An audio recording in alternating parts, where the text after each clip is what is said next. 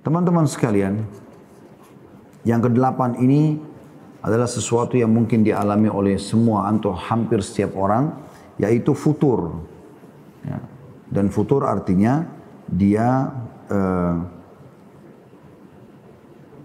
menjauhi agama setelah awalnya beragama. Malam arti kata berkurang dari sisi keimanan.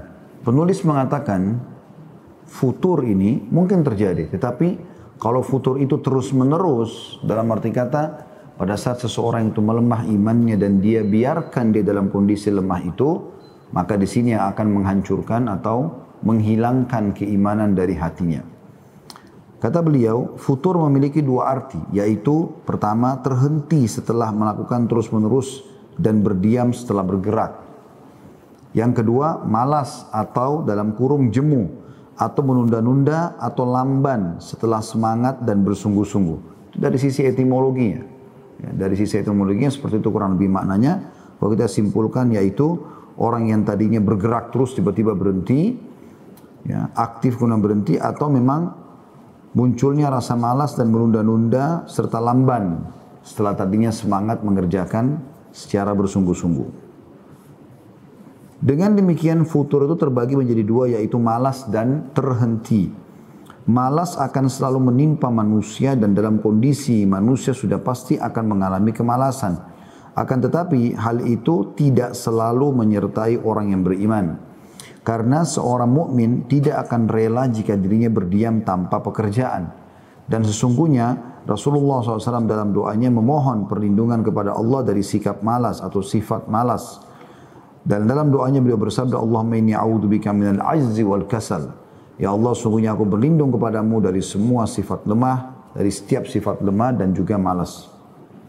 Sedang yang dimaksud dengan berhenti atau tidak aktif adalah terhentinya seseorang dari bekerja Sikap futur atau rasa jenuh dan jenuh, jemuh dan jenuh yang sewaktu-waktu menimpa diri seorang ahli ibadah karena sungguhnya setiap pekerjaan pasti menimbulkan kejenuhan. Rasulullah SAW bersabda, Inna likulli amalin syirrat, inna likulli amalin syiratan, wa likulli syiratin fatrah. Faman kanat syir, syiratuhu ila sunnati, faqad aflaha, wa man kanat fatratuhu ila ghairi dhalik, faqad halak. Sesungguhnya setiap pekerjaan itu memiliki masa semangat dan keseriusan. Ya, dalam setiap kegiatan, apakah itu aktivitas dunia ataupun ibadah.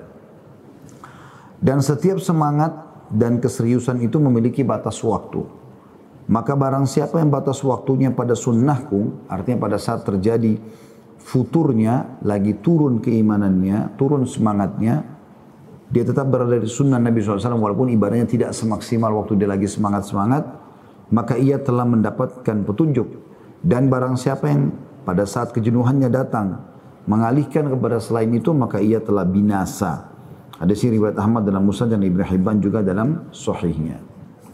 Teman-teman sekalian, kita coba menyebutkan dulu tentang masalah uh, futur ini yang merupakan sebab lemahnya iman dan dia juga sendiri punya sebab-sebab.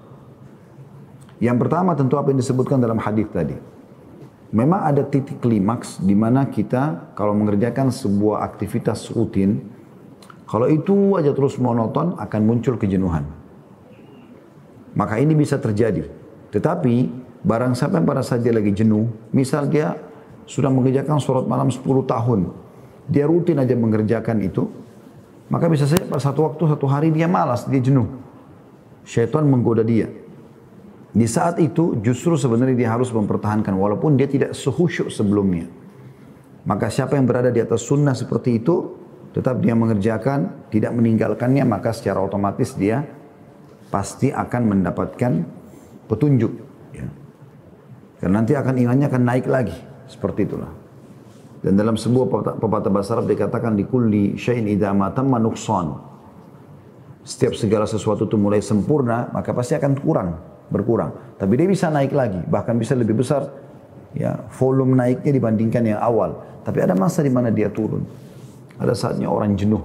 Makanya kita butuh istirahat. Ada variasi kehidupan. Ada saatnya kita tidur, ada saatnya kita makan, ada saatnya kita ngobrol, ada saatnya kita ya beribadah dan seterusnya. Jadi orang juga akan jenuh kalau dia baca Quran dari pagi sampai 24 jam. Al-Quran aja dia nggak mengejar yang lain. Tapi kan kalau dia variasikan dengan cara membaca zikir, dengan cara sholat duha, dengan cara uh, silaturahim keluarga, dengan cara uh, mendengarkan majelis ilmu, dengan cara jenguk orang sakit, dengan cara uh, membantu orang-orang yang susah dan seterusnya. Variasi ini nanti akan mengobati kejenuhan yang pertama tadi, yang kita sebutkan atau sebab pertama, yaitu sampai pada tingkat ya di mana dia sudah sampai pada tingkat yang sangat tinggi terus tiba-tiba akan turun tapi itu tidak akan drastis insya Allah selama dia berada di sunnah Nabi SAW. Tapi siapa yang biarkan pada saat dia lemas atau dia malas, dia turun, drop, maka sulit sekali untuk dia naik. Makanya Nabi SAW mengatakan kalau tidak di atas sunnahku, dia tidak pertahankan apa yang sedang dia kerjakan, maka akan hancur dan binasa lah dia. Sebab yang kedua, tentu di sini yang sebab pertama ini teman-teman bisa kita obati ya dengan memvariasikan ibadah tadi saya bilang memvariasikan ibadah ya. Karena dengan dengan memvariasikan ibadah contoh misalnya doa iftitah kan cukup banyak uh, yang dinukil dari Nabi SAW. Maka kalau seseorang dia berusaha untuk bisa apa namanya memvariasikan di sholat ini dia baca iftitah yang pertama. Allah ba'id baini wa baina khataya kama ba'ta bainal masyriqi wal maghrib misalnya.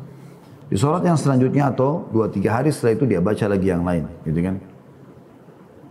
Uh, dia baca uh, iftitah yang lain satu, yang kedua, yang ketiga, yang keempat, banyak sekali. Subhanallah, Alhamdulillah, uh, Subhanallah, Alhamdulillah, wa la ilaha illallah, Allahu Akbar, diulangi beberapa kali. Dan yang seterusnya, gitu kan.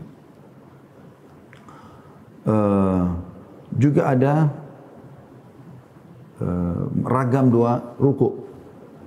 Hari ini mungkin dia baca atau pada saat ini dia baca Subhanallah Rabbil Azim. Mungkin setelahnya dia baca Subhanallah Rabbil Azim wa bihamdi. Mungkin setelahnya dia baca Subuhun Kudusun Rabbul Malaikati wa Ruh. Mungkin setelahnya dia baca Subhanadil Jabarut wal Malakut wal Kibriyai wal Allah. Mungkin setelahnya dia baca Subhanakallahumma bihamdika Allahumma gfirli. Ini kan dia ragamkan. Ini akan menghilangkan kejenuhan atau minimal pada saat turun dia tidak akan drop biinillah. Yang kedua, yang menjadi penyebab terjadinya futur itu karena hati seseorang masih bercabang antara dunia dan akhirat. Jadi dia menyeimbangkan itu. Dunia dia maksimal, akhirat pasti akan luput dengan dia. Tapi kalau seseorang memilih salah satunya, misalnya dia pilih akhirat, maka dunianya pasti akan ikut dengan itu. Tapi bukan menjadi target utama, sehingga apa pun yang hilang dari dunia, akan tidak ada masalah. Makanya hati seseorang supaya dia tidak mudah futur harus betul-betul terfokus kepada akhirat. Sehingga apa pun yang dia kerjakan di dunia, targetnya dia akan panen di akhirat. Dia selalu mau bantu orang, dia selalu mendahulukan orang lain dan seterusnya supaya nanti di akhirat dia akan maksimal. Seperti itulah. Uh, ini salah satu sebab. Sebab yang selanjutnya yang ketiga adalah uh, malasnya seseorang menambah pengetahuan ilmu agamanya. Sehingga dia terus saja berada dalam posisi yang sama. Dan merasa dirinya sudah pintar. Apalagi sampai menganggap remeh orang lain. Sebab yang keempat, penganggap remehan terhadap amal soleh. Jadi dia, ah cuma sedekah. Misalnya dia suka sedekah. Lalu kemudian ada proyek sedekah tapi kecil. Nah sudahlah saya nggak mau saya tunggu aja yang besar. Padahal sebenarnya dia tidak tahu mungkin itu amal terakhirnya dia. Harusnya dia berusaha untuk mengerjakan semua kesempatan yang ada. Pada saat kesempatan besar ada, dia kerjakan. Pada saat kesempatan kecil ada, dia juga kerjakan. Seperti itulah. Sebab yang kelima dari futur itu sendiri, pergaulan yang ada dan lingkungan. Di mana dia sudah baik ibadahnya. Tapi dia masih buka komunikasi dengan teman-teman SMA-nya, dengan uh, teman-temannya secara umum tapi fasik kalau laki-laki dan fasik kalau perempuan. Sehingga akhirnya yang terjadi adalah lingkungan ini seperti atau keadaan teman-temannya ini akan bentrok dengan jiwanya dia. Ya. Setiap saat selalu berantem, gitu kan, berkecamuk dalam jiwanya. Maka bisa saja kalau dia kuat secara iman, ya, dia bisa pertahankan. Kalau tidak, maka dia imannya akan dikalahkan ya, oleh lingkungan yang ada. Oleh karena itu kita tidak boleh membuka pintu itu sama sekali. Allah mengatakan wa idza khatabahumul jahiluna qalu salama. Kalau mereka sudah bicara sama orang-orang bodoh mereka mengatakan sudah terserah saja. Salama. Seperti itulah. Kemudian kata penulis, hati manusia selalu memiliki kemaju, keadaan maju dan mundur. Ketika seseorang yang bersikap konsisten atau istiqamah mengalami malas atau jenuh, maka hal itu merupakan suatu yang alami dan biasa. Akan tetapi bahaya besar akan terjadi jika sifat malas dan jemu itu terus berkepanjangan. Apalagi sampai taraf meninggalkan ibadah-ibadah wajib dan sunnah dan banyak meninggalkan ketaatan-ketaatan kepada Allah Subhanahu wa taala dan kondisi seperti ini dapat menyebabkan kelemahan dan kadang futur itu sendiri atau jauh dari tingkat semangat ya, mengerjakan sebuah jenis ibadah kalau langsung kita masuk makna istilahnya atau terminologinya ya. Dan kadang futur itu meningkat sampai ke taraf tidak aktif sama sekali. Ada beberapa faktor yang akan menyebabkan seseorang terlanda sifat futur. Ini kata penulis ya. Kalau tadi yang saya sebutkan itu dari saya tentunya. Yang pertama, berlebihan atau ekstrim dalam beragama. Sikap ini merupakan suatu sikap tercelah sebab agama adalah ringan dan mudah. Semakin seseorang mempersulit agamanya, maka akan dipersulit oleh agama. Agama ini kokoh dan kesederhanaan dalam menjalankan kehidupan beragama adalah perlu. Karena kita adalah umat pertengahan atau sederhana. Yaitu umat yang penuh rahmat. Barang siapa yang hendak mengetahui hal itu, maka hendaklah yang membaca sejarah hidup manusia terbaik, yaitu Nabi Muhammad sallallahu alaihi wasallam. Ya. Jadi kita tidak boleh ekstrim dalam arti kata sini berlebihan. Ya. Misal dia tidak mau tidur, maunya hanya sholat aja semalam suntuk. Dia tidak mau buka puasa, lewat maghrib biar sampai besok nggak masalah. Dia tidak mau menikah sama wanita, dianggap pergaulan dengan wanita itu malah jauh dari agama. Ini pernah terjadi. Di zaman Nabi SAW ada tiga orang sahabat lakukan itu. Mereka merasa semua ibadah yang Nabi SAW sampaikan sudah diamalkan sudah diamalkan. Maka apa yang terjadi? Mereka pun sepakat tiga-tiganya untuk mendatangi rumah Nabi Shallallahu Alaihi Wasallam. Kebetulan Nabi SAW lagi tidak ada. Lalu mereka bertanya kepada ummahatil mu'minin. mereka bertanya sambil mereka mengatakan apa yang Nabi SAW kerjakan kalau di rumah. Maka kebetulan waktu itu Aisyah radhiyallahu anha yang ditanya, maka beliau mengatakan, Sesungguhnya Nabi SAW kalau di rumah mengerjakan apa yang seseorang laki-laki di antara kalian kerjakan di rumahnya. Artinya dia bantu kadang-kadang istrinya, ya kadang-kadang dia menyelesaikan hajatnya sendiri. Bahkan Nabi SAW pernah menjahit sendalnya sendiri yang putus. Maka mereka bertiga ini pulang, seakan-akan mereka berharap ada informasi yang lebih besar daripada itu. Mereka pun masuk masjid lalu mereka semua tiga-tiga berikrar.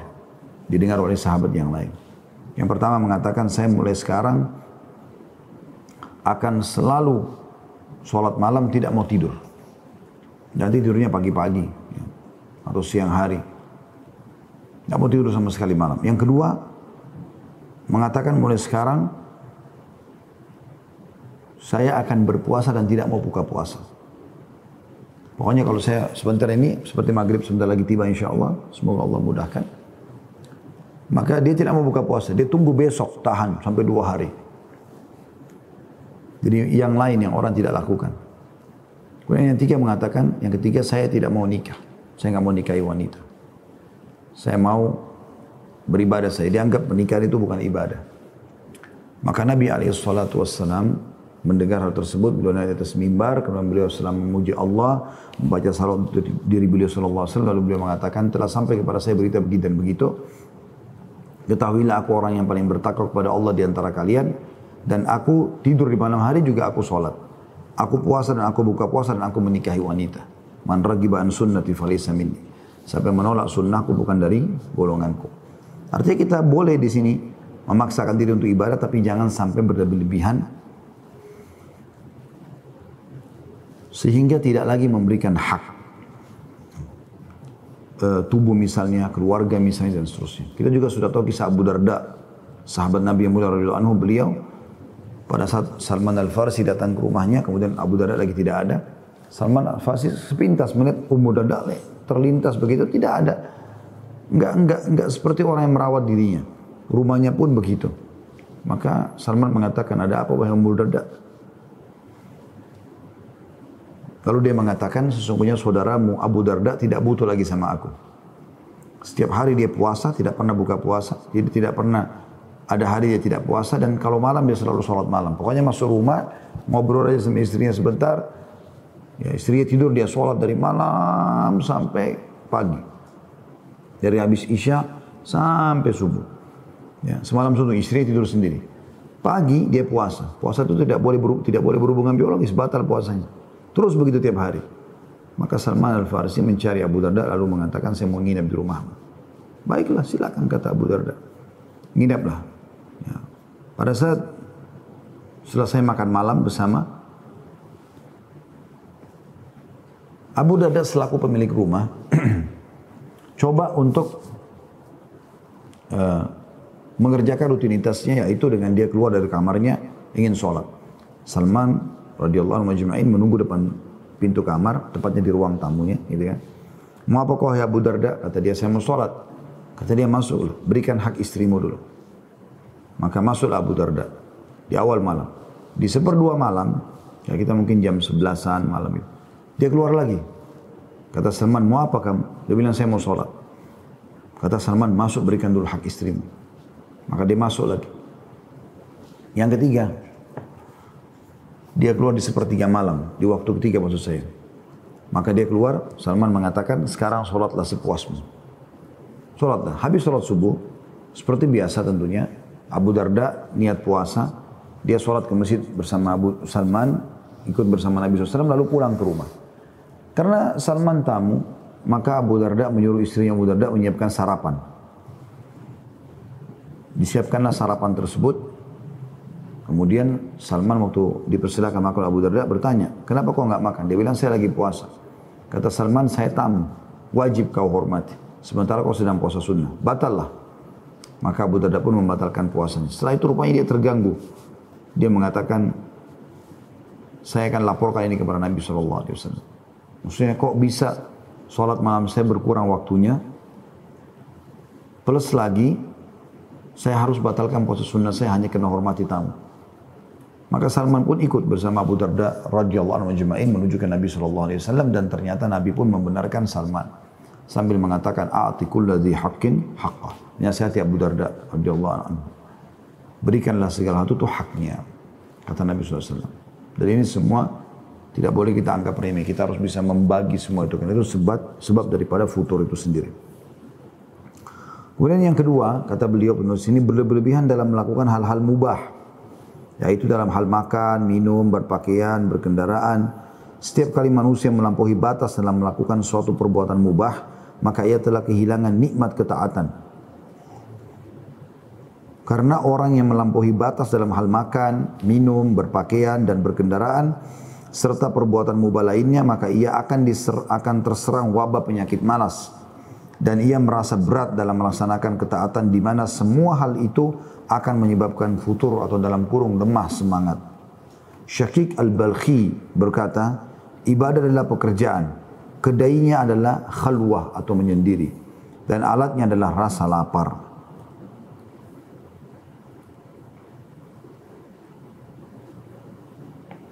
Jadi ada orang-orang teman-teman sekalian.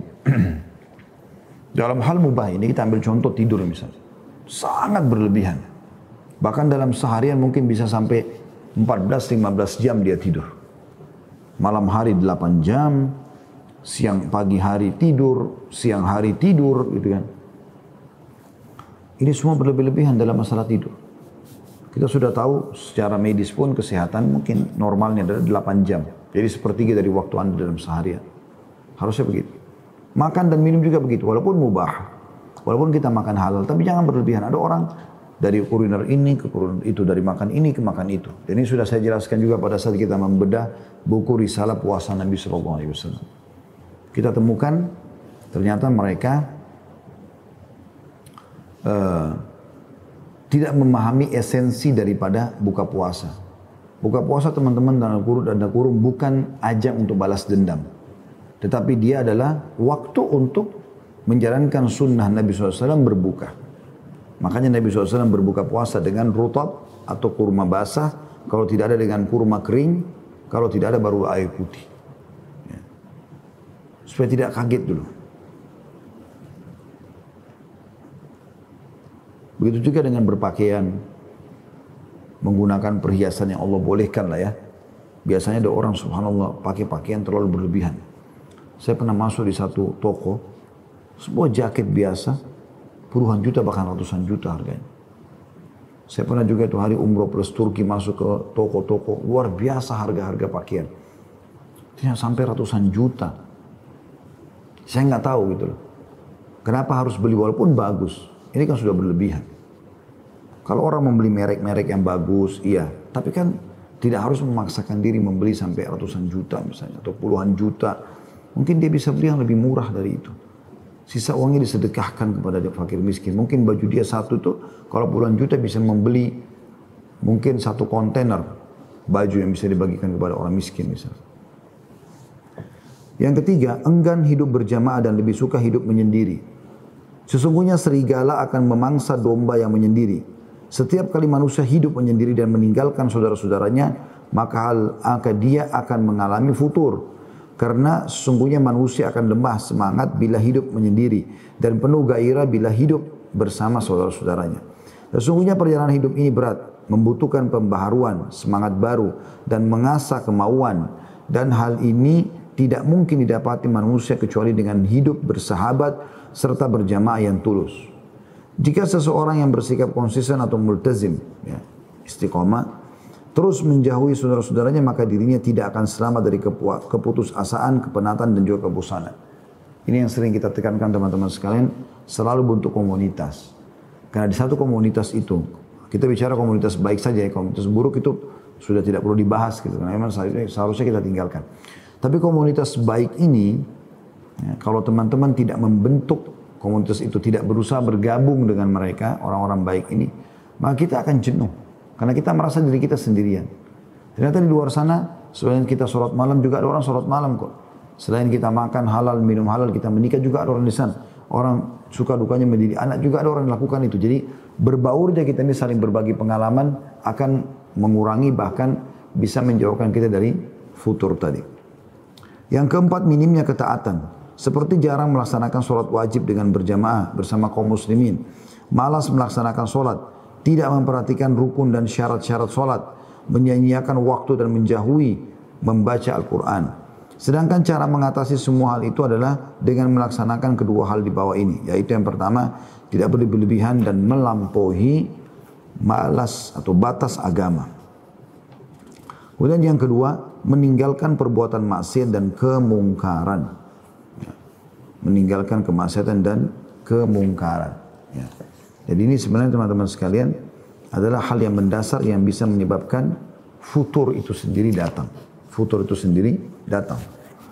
Khusus untuk poin yang ketiga dan yang keempat, yaitu enggannya hidup berjamaah dan juga minimnya ketaatan ini saling berkaitan satu sama yang lain. Karena kalau kita bentuk komunitas soleh, kita bergabung sama orang-orang yang rajin ibadah, laki-laki sama laki-laki soleh dan soleh, perempuan soleha dengan soleha tentunya, karena berbaunya laki-laki perempuan dikhawatirkan apalagi kalau berduaan bisa khalwat. Ya kita bicara secara global saja antara sesama jenis. Ini akan membantu kita untuk semangat melakukan sholat. Kan beda. Saya kalau jalan pakai baju koko misalnya, sendirian, di komunitas atau di masyarakat jalannya orang mungkin tidak pakai baju koko, beda percaya diri saya dengan kalau saya berjalan dengan dua orang saudara saya. Sama-sama pakai baju koko dan kopiah misalnya. Kalau tiga orang, kalau empat orang, kalau lima orang, makin banyak komunitas, maka kita makin percaya diri. Seperti itulah. Baik dalam mempertahankan atau istiqomah dalam ketaatan yang kita lakukan ataupun kita e, meninggalkan kemaksiatan. Begitu juga kita komitmen untuk terus mengulang-ulangi ketaatan tersebut. Bahkan kita bisa atau bisa terjadi tanda kutip persaingan positif ya agar kita bisa e, apa namanya bersaing positif. Kalau teman kita sudah sholat misalnya 20 rakaat sholat tarawih kita masih baru 8 kita berusaha untuk bisa mengerjakan seperti dia. Contoh misalnya. Ya. Begitu juga dengan minimnya ketaatan. Ini sangat berpengaruh tadi saya bilang. Karena kalau anda sendirian, pasti akan muncul itu. Rasa males sekali untuk ibadah. Dan saya juga sudah berbagi kemarin teman-teman sekalian, kalau seandainya teman-teman muncul sebuah rasa malas, baik itu memang dari sifat bawaan kita, ya karena kejenuhan atau memang ditunggangi oleh syaitan untuk membuat kita tidak mau mengerjakan ketaatan. Maka saran saya pada saat itu justru Anda mengerjakannya. Misal uduk sebelum tidur. Malasnya ke kamar mandi misalnya. Enggak, kita berdiri dan kita uduk. Bersyukur kita pada saat itu kita lakukan. Karena pada saat itu Anda seperti lagi diikat lehernya pakai tali kekangan oleh musuh, yaitu syaitan. Dan dia mau berusaha untuk mengontrol kita sehingga setiap kali kita mau kerjakan ibadah leher kita ditarik sama dia. Nah caranya gimana? Lepaskan tali kekangan itu. Lepaskan. Cara melepaskannya adalah dengan mengerjakan ketaatan tadi. Jadi waktu duha nih, sudah jam 8 pagi kayaknya saya mau sholat duha. Tapi males rasanya, gitu kan. Enggak pada saat itu langsung bangun, berdiri, semangat, kerjakan. Ya, lagi malas sedekah, malas baca Quran, malas berzikir, semuanya kita harus segera mengerjakan justru pada saat itu. Karena kalau tidak pasti akan turun teman-teman sekalian. Dan dalam mengerjakan ketaatan sering kita bahasakan ini, usahakan agar selalu diikuti dengan eh, paksaan tanda kutip yang memaksa diri di sini untuk mengerjakannya. Karena kalau tidak paksa tidak akan pernah menjadi orang yang lebih baik tentunya. Allahu a'lam.